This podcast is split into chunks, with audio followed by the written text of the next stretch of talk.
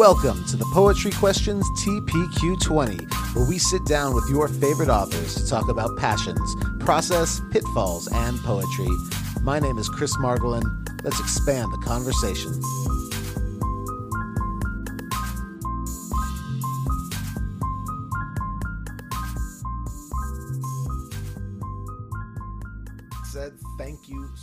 Much for hanging out on TPQ20. Um, we always like to start things off by saying we know who you are, but our audience may be new to you. So if you were to kind of give the bio that's not on the back of the book, the one your publicist doesn't have, uh, or that your Twitter account doesn't have, maybe, uh, who are you? Well, you know, I think it's interesting that you asked that because I never you know, you never think about that.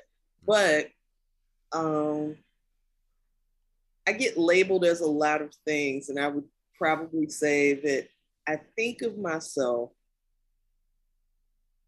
as a poet who doesn't want to be labeled. okay. um, so there's that off top. But I would also probably say, gosh, my bio changes too. Like, and I think it should, right? Yeah. I, I, yes. A person, like if it's just a list of your accomplishments, then your resume is your life, and that's kind of sad. Right. So. And I think that's the thing. Like, I think that's why we started. Uh, why we kind of started asking those questions. My wife, uh, who was who was my co-host for the first couple seasons of this, she started uh, she started asking you know about the bio that's not that that the publicist doesn't have because it's the more personal approach to things. It is the one that changes. Um, it's not right. we found out we we stumbled on a bio of mine. I play music in the portland area and we stumbled on a on a bio that's been used by uh, one of the venues i've been playing for almost 20 years now on a like almost weekly basis that still says for the last 10 years. Um, and that kind of sparked the conversation of why what what's going on? Why hasn't this bio changed? Right. And so i struggle with that for that reason. It's like everybody wants you to name your accomplishments. They don't talk about you being a you know a loyal friend. They don't talk about what kind of music you listen to. I mean i've seen some zany bios. I don't think i'm ever going to write a zany one. Um but I would probably say Tara Betts is the girl who kept a promise to her 12 year old self that she would be a writer. Ooh, I like that a lot. That would probably be in it. That's good. Um, Not a lot of people keep that promise. Yeah, I think yeah. that's. I think that's I don't a, that's think a, I'd be here now if I hadn't done that. Yeah, and now now I gotta ask then, was that just uh, you were sitting alone one night and said, you know what, I'm gonna be a writer, or what was the what was the purpose of that promise? Well, I mean, one, I grew up in Kankakee, Illinois, which sometimes appears in my bio, and it's a small town. It was very much run by factories at the time when I was a child. Now, most of the factories are gone. And it really brought down the economy. But I was one of those kids in my family that was considered the smart kid. And everybody's dream was for me to go to college. And I wanted to go to college too because I wanted to escape Kankakee. You know, when you're you know, you don't want to live in a small town. You feel restless. You think you're missing something. And, you know, by the time I finished college, there was that dream that I'd always had as a kid that I want to write books. I want to share my poems. And maybe I have something that's valuable to other people that I can say, you know? So that's always kind of been the interior bio for me. Yeah. What would uh what would 12-year-old Tara say back to you now? Yeah, she'd be like, "Wow, this is how we turned out." Cuz you know, I mean, now I'm 3 books in and I've edited some books. I've taught at colleges. I got a PhD and an MFA. Been to other countries like And you really got out of the hometown. I did, you know, and then sometimes I'm a little bit sad about it, but then there's other times I'm I'm very excited. Um, you know, because now people they say crazy stuff like I am my ancestors' wildest dreams. And my mom didn't get to do all of these things that I got to do. Right. Or even my grandmothers. You know, when you start thinking about it like that, it's like that's that's wonderful. That's what your your precursors want for you is to maybe live a better life than they could have. And have you? Have you? Do you feel like you have? How do you feel like you've you've done there? You know, I think I've done all right. You know, there's sometimes you know I wish I had kids, but then How I'm you have so many students. Then I'm also. I have. Yeah. Huh? So you have so many students though. I have a lot of former students, yeah, and and the ones I'm probably closest to are are adults, and some of them are teaching college now. right. But um, it's it's kind of exciting to think about that. That maybe I I I taught I was the pebble that got thrown into the water and made the waves ripple out. There you go. And and that's very compelling to me. However, you know, it's not the same at Christmas time and stuff like that. But maybe it's not supposed to be. Maybe I'm supposed to enjoy having a quiet place where nothing gets broken unless I break it. Hey, you know, it has its perks. I can so, sleep as late as I want. So right? not so bad. so then beyond, you know, the 12 year old you uh, giving yourself a promise and advice that would come to fruition, what are those other passions you have that maybe aren't in that writing world um, or that maybe aren't in the writing world but lend themselves to it eventually? You know, it's been interesting because I've been wanting to write more prose. I'm slowly inching into that. Um, but I've always loved music. Mm. That was some of my first early publications was writing about hip hop. So, okay. you know, I, I got into it through that window, and now I have friends who write about music. I've run, I've written a little bit for the Sounding Out Journal, which is a journal, online journal for sound studies. Cool. And so I got to write about Muhammad Ali and when he, you know, how his voice is a sonic character. Um, mm. I've written about Angela Davis, Assata Shakur, and Kathleen Cleaver and like what did their voices bring to um, when they were sampled in hip hop songs. Mm. Oh, so, I like that. Okay. Yeah, so it was kind of fun, you know. And I I stay in touch with one of the editors because she was on my dissertation committee, and we're good friends. Um, but it's like I think because of the music and because I was writing, I was able to kind of match these things that I loved. And I've just been thinking, you know, I see all these these novels and memoirs that are coming out by poets, and I'm like, ooh, so I won't be alone if I do it, you know. I but, like that. I do like that trend as well. It's been I right. it, it, one of the things you know I get to talk to a lot of a lot of poets and and it's been interesting to talk lately about um, Donnie Rose and I had a good conversation the other day about the idea of that poet turning, you know, other things, other genres into poetry still. You know, the mm-hmm. reminder that critical work can still be poetic. Um, and that you can have multi genres now and still find your home in that poetry in there. Mm-hmm. And I and I like that. So I mean I think that idea of a memoir, but a memoir is poetic in, in a lot of ways. I mean it really is. And I think good fiction does that too. Yeah. It really does. And I've been thinking a lot about visual art because there's so many talented Black visual artists here in Chicago. Mm. Um, and I, you know, there was this brief moment I thought, you know, I'm gonna go. I thought I was gonna do library science. Then I was thinking, you know, post PhD. Right. So, because I've always loved libraries. My first job was in the Kankakee Public Library. Cool. So I'm like, well, if this academia thing doesn't work out, just let me be in a place with a lot of books, you know, make me happy.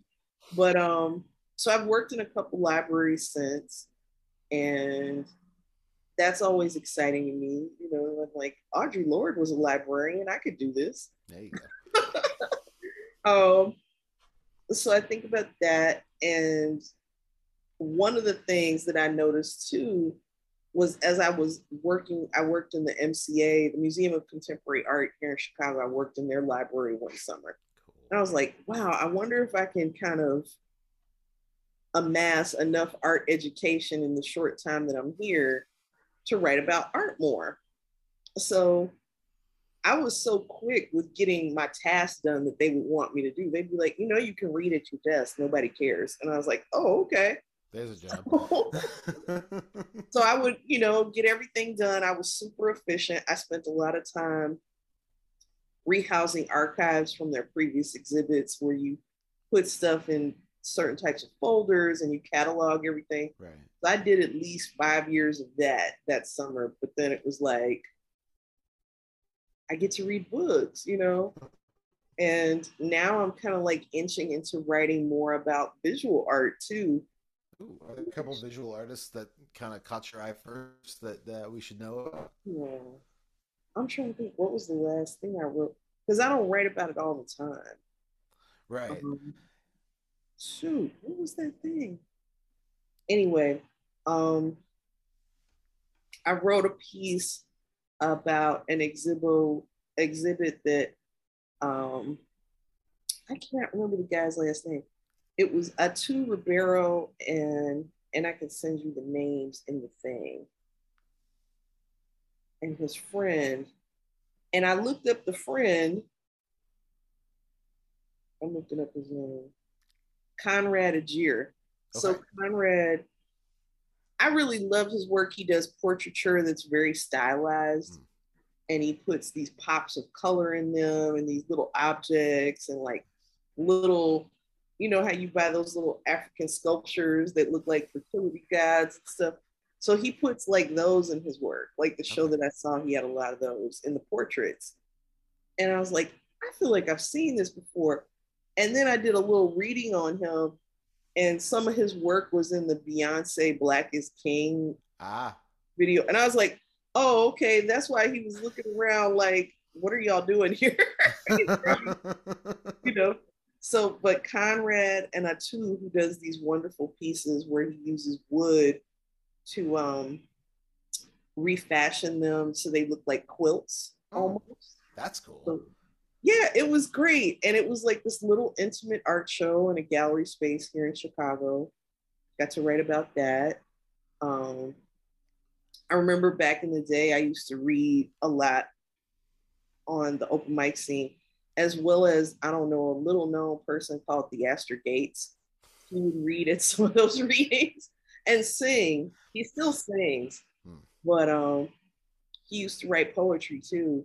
So I think everybody in Chicago who's a creative, you just kind of lend yourself. And I think in a lot of other cities too, I'll say that. Yeah. Um, they end up kind of cross pollinating with these other mediums because artists are always hustling. But I'm really excited about this idea of collaborating with these things that I enjoy in another way, or I'm building this narrative of what's happening in them in my head and processing it through words. And, you know, I was thinking about it. I said, well, the rapper Vic Mensa is curating this show at a gallery downtown. I want to check that out. And then I want to check out um, Nick Cave's show because his sound suits are at the MCA this summer. And that's cool. You know, Sapphire and Chris Sapphires and Crystals, which is a Black women's artist collective here in Chicago. Um, they have a show, and one of the women in that collective did the cover art that's for my first book, Arc and Hue, and now the new book. There's a woman who's I didn't even know they were in the collective. I just really like their work. See, sometimes sometimes thematic work uh, sticks with you. It does. It really does. And you don't know how those passions can intersect to kind of lead you there. You know, Definitely. if I was a stronger crafter, I might be like knitting too. You know? So, what is your, as somebody who does, you know, work in different genres, and definitely as someone who who might be moving into another genre yet, uh, with more visual aspects to it, what is your what's your process for for writing and crafting? Are you someone who has any superstitions? Do you have like the you know the fourteen candles burning and a couple set, uh, sticks of incense, or are you uh, a nine to fiver when it comes to writing? How do you how do you uh, how do you put together your work? Well, for me, I know I used to be very disciplined in terms of I would get up and write every day. I don't do that anymore. Um, because one, I found that I would do things that were very repetitive and it wasn't as exacting as I wanted it to be. Mm. You know, and I just have other stuff to do. It's like you get busy and you're like, okay, I really want and also too i can't write manually like i used to i used to do everything longhand right. and if it wasn't like a book review or a paper or an essay or something like that i was i couldn't do that longhand i just do the poems and my journaling hmm. but now it's like it hurts too much to write more than a page so yeah. i'm trying to be more efficient with the body that i have has that? I mean, real question is: Has that uh, knowing that has that changed the way that you write poetry at all? You know, I think if I know I'm going to write, like with a pen and paper, which I still love, and sometimes with a pencil, um, I just know, look, you better cut to the chase and say what you really want to say like there's no beating around the bush. Right. Like when I journal, like when I journal, I just write whatever comes to my head. Yeah. It's kind of the way I've trained students too. I'll be like, look, you got to get used to not cutting yourself off. Yep. But if you kind of know what you want to say, or you're you're a little bit closer to being confident about what you want to talk about, you don't have to. I call it sweeping. You're sweeping the room like because this this whole head feels like a room sometimes. Yeah. So when I do that, it's like you know your brain is just super busy. Like you're thinking about the kids you got to talk to, and you got to interview, and you got a grant to finish, and you got to clean the house, and you got to, you know, you still haven't read books for the Sealey Challenge. Like there's all the things you want to do, and you're thinking about that more than I saw the rabbits in front of the house today. Right. Or, you know, I keep thinking about how everybody thinks there's a gun in your face in Chicago, you know, and something like that. And then I know that's the start of a poem. Nice. And As then, opposed to, I got to do this, this, and this. The dishes right. are still dirty, which comes up in a journal entry. I don't know. That could be quite a poem as well, though. Oh, it man. can be the scraping off of dishes can be quite uh quite poetic. you know, I can't. Have you ever seen that book, The Poet's Companion, by Kim Addonizio and Dorianne Laux? I don't think I have. It's a book I use to teach a lot, and it's so inexpensive. It's like under fifteen dollars paperback book, but it's probably one of the more comprehensive books, and it has a ton of writing prompts in the back. But in one of the first chapters of the book, I cannot remember who wrote this poem, but it's a poem about washing dishes. And after I read that one, I was like, okay, unless it's good like that poem, I don't want to do it. I like that. That makes sense. That you know, it has to be a good poem. Right. So, uh, what have been what have you found then have been kind of you know, and maybe maybe the teacher answer somewhere in there as well but what have you found has been the best way to work with any pitfalls or roadblocks that you've kind of come across uh, mm. over over the course of your career? Um, or are you someone who who has taken those roadblocks and made them a part of your work? And then, what's your best way to get students out of those roadblocks? Well, because I think because I do have marginalized identities, right? I do think about that a lot. Like if you're woman, if you're black, if you know, or even like my experience, like some people might think because of how I represent in the world as a light skinned person, you know, or an older person now because I'm not a kid anymore. I was thinking it couldn't be more than 23, 24. Oh, bless your heart. you know, I you know, I feel like I'm in my 20s. I'm just a little bit heavier and a little bit grayer. You know, and it isn't until I'm around people in their 20s that I remember I'm not in my 20s. Or, you know, your knees are like, you're not 25. but um yeah. Um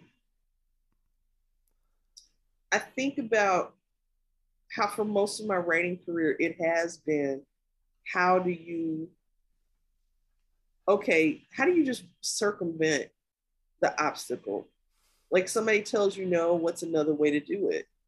So a lot of the time that I've been writing and publishing, that's been the thing. It's like, what's the way around it? Mm. What's the way around it? Like I just would keep it's almost like I would visualize it like a maze in my head. Like you'd hit the one uh, wall of shrubbery and then say, okay, I can go here or here. What's the next one? You know, and sometimes it's really hard to keep your focus when you keep recalibrating like that. Right. But I think I'm getting more used to it now and just realizing we can't control our trajectory. And that's the thing I worry about when I look at other writers sometimes now, because we're in a culture that has corporatized poetry. And I'm like, I don't know how long that's going to work for everybody, you know, or if it's supposed to work like that. And I mean, it's nice if we win prizes, it's nice if we get on certain types of presses. But sometimes I see books and I'm like, clearly, this is not about the merit of the word Right. you know and i mean i've read many many beautiful books too but i also feel like i can't sit there and speculate on that all day hmm like what can i learn from it what can i do so i feel inspired and motivated So it doesn't feel like you're writing for a check. Hmm? So it doesn't feel like you're writing for a check. not writing for a check but also writing the thing that's true to what you really have wanted to say Yeah. you know, and that's hard if you want to eat, if you want to pay bills and you want to put money in the bank. Yep. So, I mean, I thought teaching that would be the thing, but you know, as we know, I mean, even some of these positions, particularly in the university level, um, they're they're about the politics and the culture of the institution that you're at. Yeah, I don't think that changes for, I mean, I've been in high school and middle school teaching for 20 years. That doesn't change at that level. I, the politics no. of the business is Yeah, wherever you go. the the publishing world of the of the academia world is is mind blowing to learn. The more I learn about about expectations and uh, relevancy factors and things like that are are uh, pretty overwhelming for uh, for college professors. I think so. And I think there's a certain level of toxicity. Yeah. Like I've, I've been thinking a lot about what's the sister's name? I think her name is Lorgia Pena, and her book is called Community as Rebellion, I believe. Hmm. It's a little pocket sized book almost, but she was talking about all this work that she did. Yeah, Community as Rebellion, Lorgia Garcia Pena. Um, and she was teaching at Stanford or someplace like that, like one of the Ivy Leagues. Right. And it she went through so much and did not get tenure. Mm. Programs were evaluated as stellar, publishing was on point, you know, community service activity was on point, mentoring students, all of that didn't get tenure, you know, and I think of Nikole Hannah-Jones and that whole debacle Right. with her not being granted tenure after the 1619 project. So I think more so about stuff like that kind of politics where they just totally flout the ideas or Yeah. flout you as a person based on your identity or how you stand in the world. And It's good for a billboard for a moment. You know, high school students, they gonna want you to do good work and they gonna want you to show up every day. Right. So I think, yes, you can deal with the inter office politics of the adults. But I think there's also some acknowledgement when you work in high schools or you work as a teaching artist that you're a human being and you should not just live to create scholarship and be in you know indentured to the academy yeah yes yeah there's a little acknowledgement of your humanity i'll say that. So as we venture toward the finish line here um, we always kind of like to wrap up by figuring out who are you reading these days you know who uh, who what poets or writers are out there that you're excited about, and then uh, what is out there for us to find from you. Okay. Um, what have I been reading? I just finished reading. Uh, what's the name of it? The Negro Asylum for the Lunatic Insane by Linville Lawson. Because mm. I wrote a blurb for it. Um, I've been reading. I'm writing them down too. Um, I've been seeing Water come Baby. through. I appreciate it. Huh? Said I've been seeing that and I appreciate it. yeah, because I realized I said some of these names might be tough if you don't.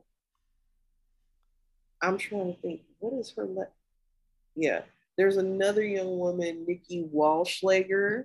Yes. I've been reading her book, Water Baby. Yes. Um, so I'm almost done with that. And what's the other one? Because I'm I am reading books for the Sealey Challenge.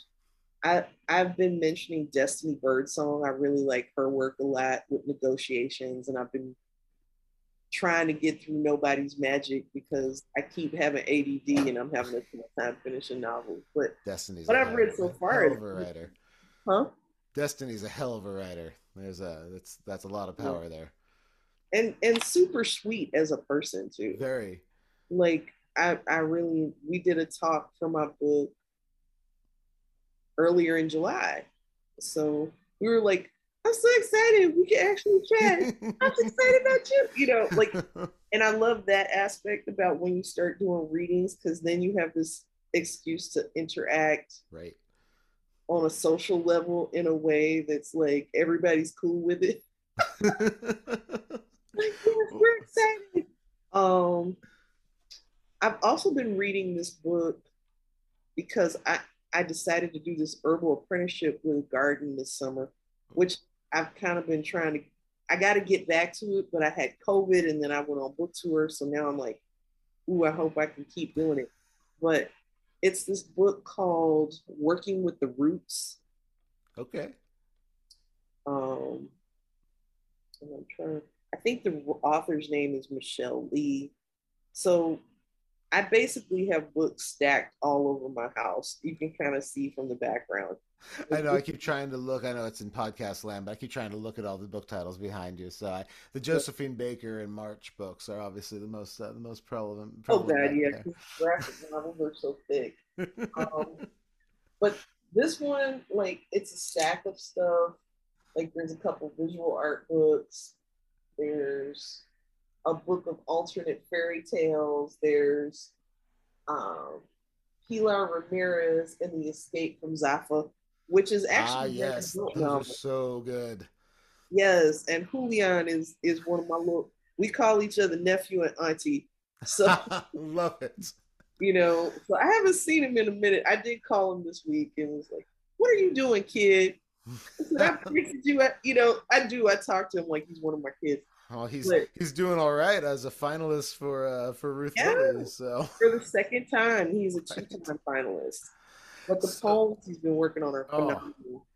Um, so, where can we find your work? What is out there that we can uh, direct people to, and uh, what's coming up for you? Okay, people can find my work. Um, my new book, Refuse to Disappear, is actually, I know it's on WordWorks Books website. It's on SPD Books and now it's on Amazon. I didn't realize it was on Amazon, but since I made the SPD bestsellers list, I'm kind of like telling people just get it from SPD. There you So go. don't have to Congratulations. Money to the devil. Uh, uh, oh, those conversations. Oh, SPD. you know, Amazon. yeah. So I've been sharing mostly the SPD link, but hopefully it'll be up on Bookshop or IndieBound very soon if it's not there already. Awesome. Well, fantastic. We look forward, as always, to reading your words and sending people your direction. Thank you so much for hanging out on TPQ20 today. It was an absolute pleasure to talk with you. Uh, and I look forward to seeing what's to come. Thanks, Chris. So delighted to time with you. Ah, have a great rest of your day. You too. Bye. Bye bye.